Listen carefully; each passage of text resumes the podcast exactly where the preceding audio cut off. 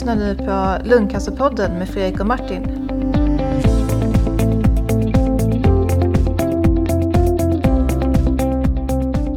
Hej och välkomna till Lungcancerpodden. Ja, ny vecka, eller ny månad och ny Lungcancerpodd. Nu börjar... Tjena Martin! Hej! Jag tänkte precis säga att nu börjar ju ta sig här mot en liten final i Lungcancerpodden kan man väl säga. Ja. Jag menar, vi har lite nya planer för podden och sådär som vi hoppas kunna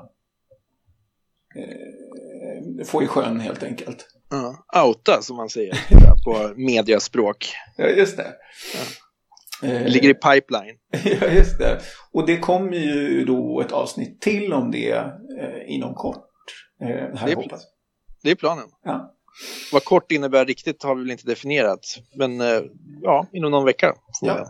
Ja, och sen faktiskt nu i helgen så då sticker jag till ELCC, den här europeiska lungcancerkonferensen. Ja, just det.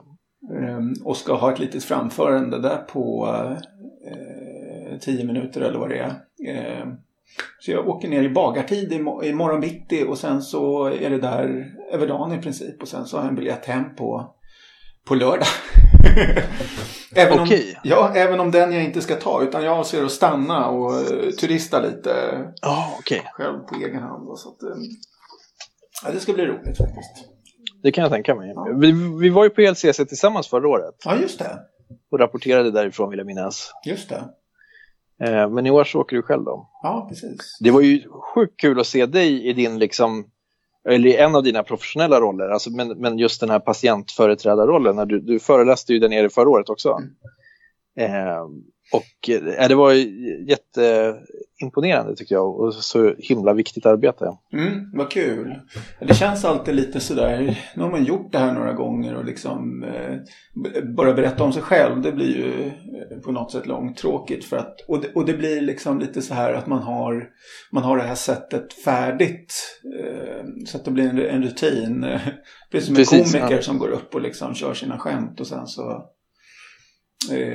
Så att jag tycker det blir roligare att prata om liksom just patientföreträdare perspektiv, vad liksom andra patienter har för behov och liksom vad man ser så där. Det blir... Jo, men det kan jag tänka mig. Och just det här, så man utvecklas väl också i sin situation som patientföreträdare. Alltså från början så är det klart att bara det här att kunna vara en som delar med sig av sin erfarenhet är ju enormt viktigt. Men sen så att man faktiskt skapar egna erfarenheter och egna nya sätt att se på situationen i sin roll som patientföreträdare med alla de samtal det innebär både med profession och industri och med andra patienter och sådär, så att kunna liksom baka samman det ger ju en helt unik insikt liksom från ett lite annat perspektiv, så det måste vara otroligt utvecklande och viktigt som sagt var för alla patienter och för oss i vården, alltså oss i professionen, vi är ju helt beroende av en stark patientförening alltså som driver sina frågor. Jo, verkligen. Däremot så känner man ju som i patientförenings eller patientsammanhang att man är lite bakbunden, för vi får ju inte ha kontakt med läkemedelsindustrin på ett sätt som ibland man skulle vilja ha, och på ett annat sätt så förstår man att man inte får det eftersom man är så partisk.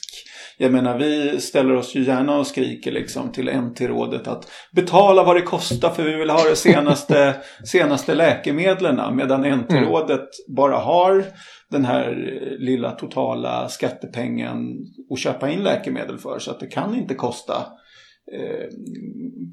kosta hur mycket som helst. Så de sitter liksom mitt emellan där, och läkemedelsbolagen vill ju förstås gärna att vill ta så mycket betalt som de kan, och vi kan liksom inte, så att det är viktigt för oss patientföreträdare att liksom inte ta ställning i det här, utan tror jag, utan att låta den här liksom, vad heter det, haggling eller det här liksom prisdiskussionen som pågår mellan NT-råd och läkemedelsbolaget. låta dem ha den diskussionen själv. Mm. Men sen... Jo, både och tror jag. För samtidigt så ska man ju vara jäkligt medveten om att det behövs en röst som verkligen talar utifrån patienternas perspektiv. Alltså, vi i professionen, vi försöker ju göra det, men vi blir ofta beslagna med då att kanske ligga i oheliga allianser med läkemedelsindustrin eller sådär, va? Vilket kanske ibland kan finnas visst fog för den typen av diskussioner. Alltså, det är ju svårt med alltså, nu så är det ju otroligt välreglerat och det är ju liksom, men bara blotta misstanken finns så att säga, det gör väl att våran möjlighet att uttala oss lite grann kringskär sådär. Men sen så finns det ju en motpart som verkligen absolut vill försöka skära kostnader så mycket det bara går, och som kanske ser mer till budgeten än till patient ens bästa så att säga, och det gäller ju att det ska finnas en motvikt till dem också, annars så står vi i en utveckling som kan vara jättefarlig, och där tror jag att just patientföreningarna är väldigt viktiga för att föra fram hela tiden hur viktigt det är, vilken stor nytta det gör med nya läkemedel, vilka, jag menar att Lungcancerföreningen har den stora impacten som man har idag har ju mycket att göra med att det har kommit helt nya läkemedel, att folk som har fått lungcancer faktiskt kan hinna med och börja engagera sig och börja arbeta och lobba för det här. Så att det är ju så tydligt att den biten har gjort nytta för patienterna, de nya medicinerna, så att det är extremt viktigt att patienterna också får möjlighet att tala fritt om det där, tycker jag. Alltså, för det är klart som fasen att det egna livet värnar man väldigt hårt, och det behövs verkligen den rösten, tror jag, för att hela tiden öka acceptansen för kanske vissa kostnader och sådär. Ja, precis. Jo, nej, men jag brukar säga det att en person som har snitt 10 månader kvar att leva eller något sånt där, om man extremt drar det här, om man har 10 månader kvar att leva, då måste man ju leva 10 gånger så mycket på den tiden som en person som har 10 år kvar att leva. Så därför blir den här en månad hit eller en månad dit, det blir väldigt, väldigt signifikant och spelar verkligen stor roll för speciellt områden som lungcancer och liksom där det annars är väldigt, eller har varit, tråkiga siffror i alla fall. Ja. Jo, och jag håller med. Och just det argumentet tror jag nästan bara att patientföreningarna kan driva. Om du förstår mig, just det här med hur mycket en månad är värd. För att för de som står utanför och så att säga inte själv har det här hotet över sig, så är det relativt lätt ändå att bortse från värdet av den där enstaka månaden. Och bortse också från det faktum att varje enstaka månad, det är de vi har adderat ihop. Nya framsteg med olika förbättrade läkemedel, bättrade diagnostiska resurser etc. liksom, har gjort att de här enstaka månaderna tillsammans har bildat många månader och kanske år liksom, för vissa. Så att, jag tror att man måste liksom se även de här enstaka små tidsvinsterna som signifikanta i högre utsträckning än vad man kanske gör idag. Verkligen. Och sen är det då tyvärr en hårfin linje som man går hela tiden som patient och patientföreträdare. Jag vet på sådana här mässor som i Genève när jag var där första gången jag gick fram till ett bolag och sa det, men tack för det här läkemedlet som jag just då var på, och de bara tittade på mig precis som jag liksom, jag vet inte, vore någon skattmas eller något sånt. De blev verkligen rädda att oj, här kommer en patient, och det var första gången patientföreträdare fick komma in på den mässan. Jo, nej, men alltså, är det några som verkligen är extremt noggranna med att följa de olika regler och så vidare som är uppsatta, så är det ju industrin. Alltså, de står ju under ett reglemente som är extremt tydligt och som de är otroligt mån om att följa, just för att risken att hamna i dålig dager i media eller sådär är, den risken kan man inte ta. Och på många sätt jättebra, men som du sa också lite grann tidigare, att det är också så att det kringskär en hel del av de möjligheter till information som till exempel patienter annars kanske kunde få från företag ibland och så vidare. Som man ju har i USA på ett helt annat sätt till exempel, där företag kan göra reklam för godkända produkter och så på ett helt annat sätt. Ja, alltså då, precis. Och då hade vi ju som svenska patientföreningar kunnat få reda på exakt alla nya läkemedel som är på gång och vilka som finns, och utan att behöva liksom göra den undersökningen själv. Samtidigt kanske man inte ska lämna det där åt marknadskrafterna, men som patientföreningen vi liksom inte tillräckligt för tekniskt bevandrade för att kunna göra den undersökningen själv, så att det är ju verkligen både och verkligen som du säger. Annars så, alltså hör du, mina föräldrar frågar alltid mig hur det är med dig, och då så brukar jag säga att det är mest mitt fel att vi inte har poddat för att jag har haft så mycket att göra eller vad det kan vara. Och så bara, hur är det med Fredrik nu? Hur är det med dig? Jo, det är rätt bra faktiskt. Du menar medicins då? Nej, jag menar generellt liksom. Alltså lite grann så, det är ju ändå så att du har en lungcancer i botten eller något så att säga. Jag tror det. De säger det. Nej, det är faktiskt så. Jag har ju stadie 4 lungcancer och jag har levt med det här i 5,5 år nu. Nej, 4,5 år. Jag ska inte ta ut tiden i förskott. Jag har ju rutschat runt på massa mediciner och sådär. Och nu den senaste ändringen på behandlingen jag gjorde, det var ju i höstas där när jag fick lite strålning mot ett revben som har jäckat mig framförallt smärtmässigt. Det var redan förra sommaren eller i somras som jag började få ont i det där och började på såna Alvedon-kur och fick dra igång ett läkemedel som heter OxyContin som är en opiat. Och var på det där då, bara för att liksom palla den där. Men sen så strålades det och smärtan försvann helt efter en smärtpuckel. För jag hade jäkligt ont precis efter strålningen. Men nu känns det som, och jag var smärtfri i, kan det ha varit 2-3 månader nästan. Men sen så kom det tillbaka krypande då. Och då kan man inte se att det skulle vara det här revbenet som är orsaken, utan det kan vara så att det är liksom någon nervskada. Så jag ska ta och testa en annan medicin här strax. Jag tänkte jag skulle ta den när jag kommer tillbaka från Genève, så att jag liksom inte har sitter där utomlands och börjar fladdra som ett löv eller någonting. Men annars det här med smärta, är det vanligt liksom för patienter att man får ont så småningom eller har ont från början, eller det kanske är så att så många upptäcker det? Det stämmer ju att ett vanligt symptom till varför man går till doktorn initialt är ju att man har ont till exempel i bröstkorgen eller någonting, och det kan vara att tumören kanske liksom börja nudda lungsäcken, alltså den här tunna hinnan, pleuran som sitter runt lungan, som är väldigt smärtkänslig, och det kan leda till liksom huggsmärta och sådär. Det kan ju också vara att tumören har spridit sig och kanske sitter i ett revben eller det är inte ovanligt i skelettet generellt och så va. Och det kan leda till ganska svår smärta, och att det är det som för en till doktorn till att börja med då, att det är på det sättet att man kanske utreder smärta i en höft eller så, och så ser man att titta, det där är ju faktiskt inte en artros, vilket kanske är det man tänker i de flesta fallen, utan att det ser ju faktiskt ut att vara mer då en metastatisk växt där. Alltså så på röntgen ser man alltså en vanlig datortomografi, då ser man förändringar på skelettet.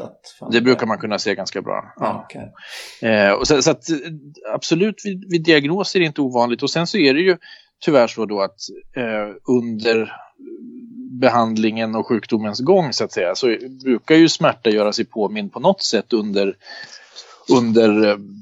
tiden så att säga, och tack och lov så är vi ju, tycker jag, ändå ganska så framgångsrika med smärtlindringen. Och det har ju hänt jättemycket på sista 20 åren säkert. och sista 15 åren också, att man hittar nya sätt att komma åt den här smärtan. Både då som du säger, att man kan börja differentiera smärta mellan om det är inflammatorisk smärta, om det är en smärta som kommer från nerver till exempel, eller om det liksom är mer en smärta som kommer av på grund av tryck mot strukturer eller liksom instabilitet i strukturer i skelettet till exempel. Och lite grann beroende på vilken typ av smärta man har så kan man liksom behandla på olika sätt då. Man kan kombinera läkemedel och sådär. Ju fler då olika typer av läkemedel har kommit, ju mera framgångsrik har man blivit också. Mm. Så att i princip så kan man väl säga, jag tror nog att man kan säga att smärta kommer man nog att uppleva på något sätt, va, under de allra flesta i alla fall under ett sjukdomsförlopp. Men det viktiga där är ju att hela tiden kommunicera med sin behandlande läkare och sin omgivning för att kunna anpassa då en smärtmedicinering som gör att det här förhoppningsvis går att medicinera bort helt och hållet, eller att åtminstone läggas på en nivå som är acceptabel och som gör att man kan leva ett bra liv så att säga, trots då en lättare värk kanske eller så. Mm. Ja, just det. Ja, men det är precis. Och jag har ju hört folk som har fått såna morfinpumpar och allt möjligt gått omkring med. Mm. Jo, nej, men, och det är ju, brukar väl ofta vara i ett läge där man kanske har, alltså om man har oerhört kraftig smärta till exempel från någon specifik nervsmärta till exempel eller någonting som så kan man ju ibland då ge lokal pumpinfusion så att säga i motsvarande som en sån här epiduralbedövning. Mm. Så att man kan liksom minska hela smärtimpulsen. Så det är ofta sent skede i sjukdomen, men vi har haft patienter som har gått under något år med den typen av behandling också, just för att man kommer inte åt det. Alltså, det är någonstans som det gör så pass ont så att man måste ge så jättehöga doser med tabletter, och då liksom har det ofta andra typer av biverkningar. Då kan det vara bättre att ge en mer lokaliserad behandling. Ja, just det. För morfin blir man ju stenhård i kistan, va? Är det inte så? Det kan man bli. Sen så finns det ju många sätt som man kan motverka det på. Och många kan ju stå på jättehöga doser morfin och ha en helt okej tarmperistaltik. Mm. För man får hitta olika sätt att sköta det. Sådär. Det finns olika hjälpmedel och motgifter och sådär. Men återigen, alltså det som är så himla viktigt är just det här att man tar smärtan på allvar. Jag kan bara som ett eget exempel som jag funderade på häromdagen. Alltså, smärtan är ju så mycket mer än bara att man registrerar att det gör ont så att säga. Smärtan representerar ju så mycket för en psykiskt så att säga också, att man kan ju ha ganska lite ont men lida ganska mycket av det. Mm. Och på samma sätt som jag tror att man kan ha ganska rejält ont men kanske egentligen inte tycka att det spelar så jävla stor roll. Liksom. Och själv har jag haft ont i en axel här under några veckor. Jag tror logiskt att det beror på att jag har sovit konstigt. Liksom, att jag ligger och knacklar till axeln på något sätt när jag sover och kanske lite spänd och sådär. Men sen så har jag ju kopplat ihop med åtminstone 3-4 olika typer av maligniteter, såklart. Och det gör ju liksom det att när jag då, och den här smärtan är liksom, den är inte alls farlig. Det är inte som att slå hammaren på tummen, för det är ju liksom en sån här smärta som man bara skriker. Det är ju olidligt liksom. Hade det gjort så ont precis hela tiden, då hade man ju liksom tuppat av efter några sekunder. Men det här är ju en sån här smärta som liksom gör sig påmind ibland. När man går så liksom känner man så det hugger lite grann, men det gör inte speciellt ont.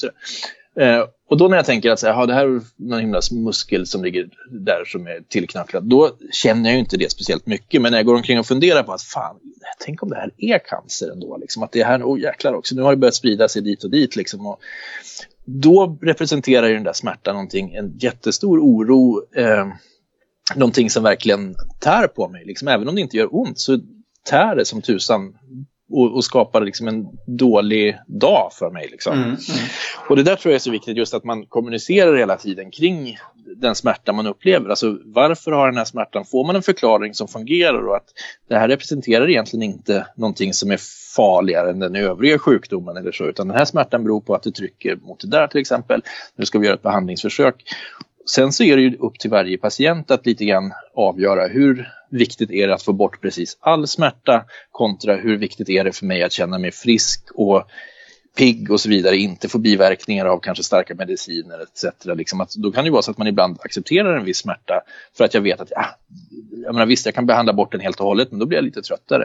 Och det här är ju ändå liksom ingenting som egentligen är farligt utan det är mer att jag, menar, jag har en farlig sjukdom men smärtan kommer sig av att det trycker just på ett olyckligt plats. Liksom. Mm.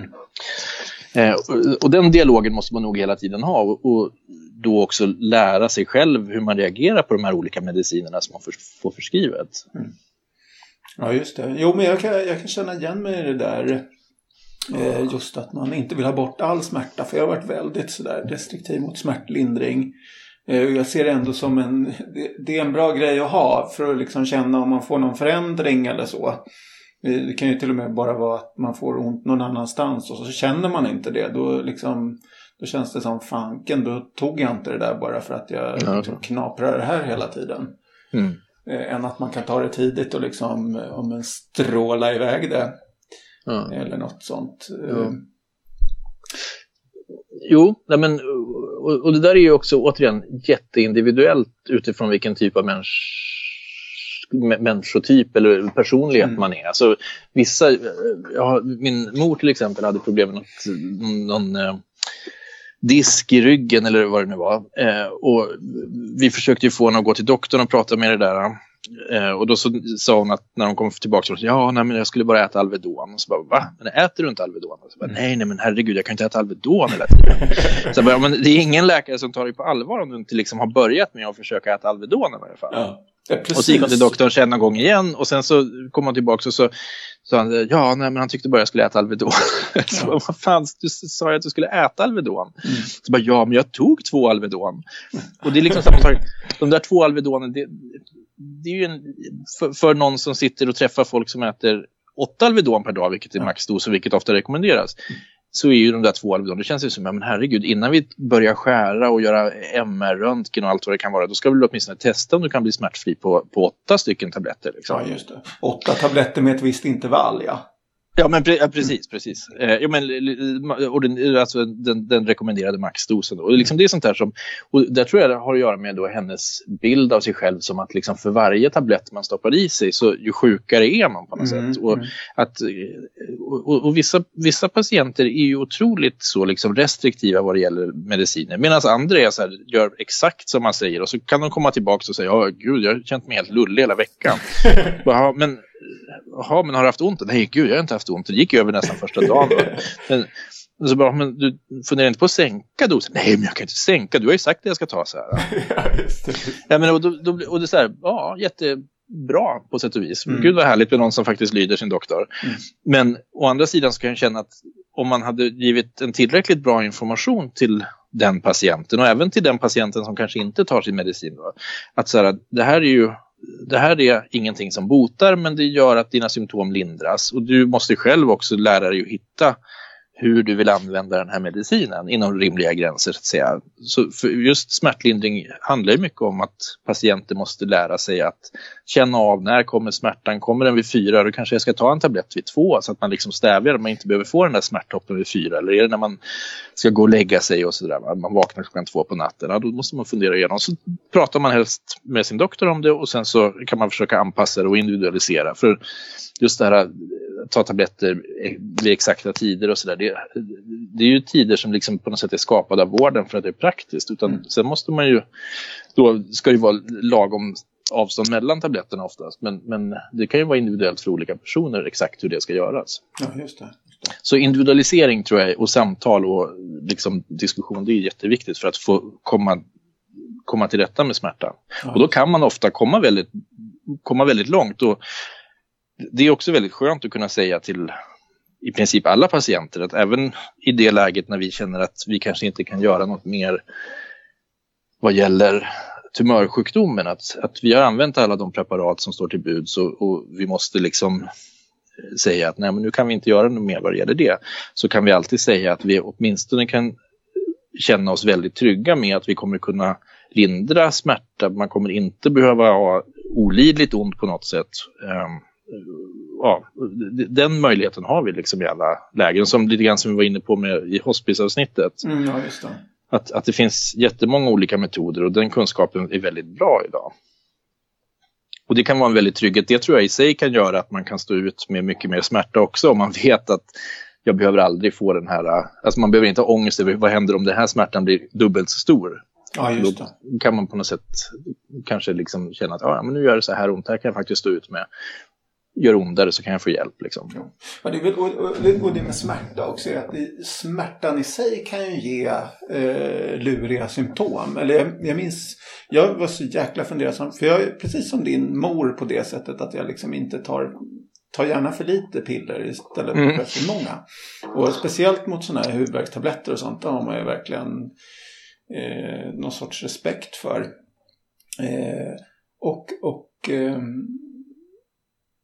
Jag tror att jag började svettas väldigt och bara sa det till min läkare att jag svettas så jäkligt. Ja, men du har ju ont. Och så bara, ja just det. Ja, det sitter ju ihop förstås. Mm. Att man har ont och så liksom spänner man sig och så vet när man rör sig att man, det är kroppens på något sätt system att helt enkelt. Ja. Jo, men det är klart att det är ju en otrolig... Alltså det beror ju också på vad det är för typ av smärta och så vidare. Va? Och är det inflammation i kroppen i övrigt så kan man ju liksom ha feber och så vidare. Men alltså det är ju just den här anspänningen som det innebär att ha smärta. Det är klart att kroppen triggas igång och man kan bli trött. Och det är som när man har tandvärk eller som jag har ont i axeln. Att man dagen kan ju bli liksom helt... man är låg, känner sig... Ja. Trots att det inte är så att liksom, man smärtan i sig är ju på sätt och vis en baggis, men fan vad man tänker på det och det liksom tär på den. Ja. Jo, verkligen. Det är mer kvalitetstid och så mindre smärta. Mm. Jo, men det ska man absolut sikta på tycker jag. Mm. Och där finns det som sagt mycket goda möjligheter. Men just det här att se till att ha en dialog och försöka verkligen... Är det så att det inte riktigt funkar, ha en liten dagbok till exempel. Där man för ner hur ser det ut med smärta på dagen. Då kan man använda den här VAS-skalan, det som är så här 0-10. Där 10 är i princip då slå... tummen eller slå hammaren på tummen och 0 är ingen smärta alls och sen så kan man se lite grann, så kan man sen efter det diskutera det verkar som att det stiger alltid där framåt eftermiddagen, då kanske vi ska öka på förmiddagsdosen lite grann och ja, just det. Och tyvärr så är det väl så att nu så tror jag att det är så att smärtkunskapen har stigit generellt sett, åtminstone liksom bland dedikerade onkologer och så vidare. Men jag tror nog att det finns ganska många som fortfarande har lite bristande kunskap kring smärtbehandling. Och det behövs inte jättemycket kunskap för att man ska kunna göra väldigt stor nytta. Men är det så att man känner att det här... jag känner att det här inte riktigt funkar, eller att man blir för påverkad eller man får inte bukt på smärtan. Så här, då ska man se om det finns möjlighet att diskutera med en smärtspecialist eller så. Mm. För det finns ju de också som kan gå betydligt mycket längre än vad jag kan göra. Jag är ju liksom en rookie naturligtvis i de finliret vad det gäller smärta. Men man kan göra otroligt mycket med den kunskap som man får genom liksom kontakter med majoriteten av patienterna. Du, spännande avsnitt. Ja, hoppas någon känner sig inspirerad att liksom förbättra sin smärtsituation. Ja, och förbättra sin dag. Absolut. Jag ska ta en Ipren, tänkte jag. Ja, precis. Mot min axel. Ja, det är bra. Jag är inte rädd för piller. Jag är ganska positiv till Ipren. Ja, eller åtminstone den typen av piller. Sen så är jag väl ingen stor konsument av något annat. Ja, okay. Ja. Super. Nej, men du, trevlig helg och sådär. Så hörs vi nästa vecka förhoppningsvis då.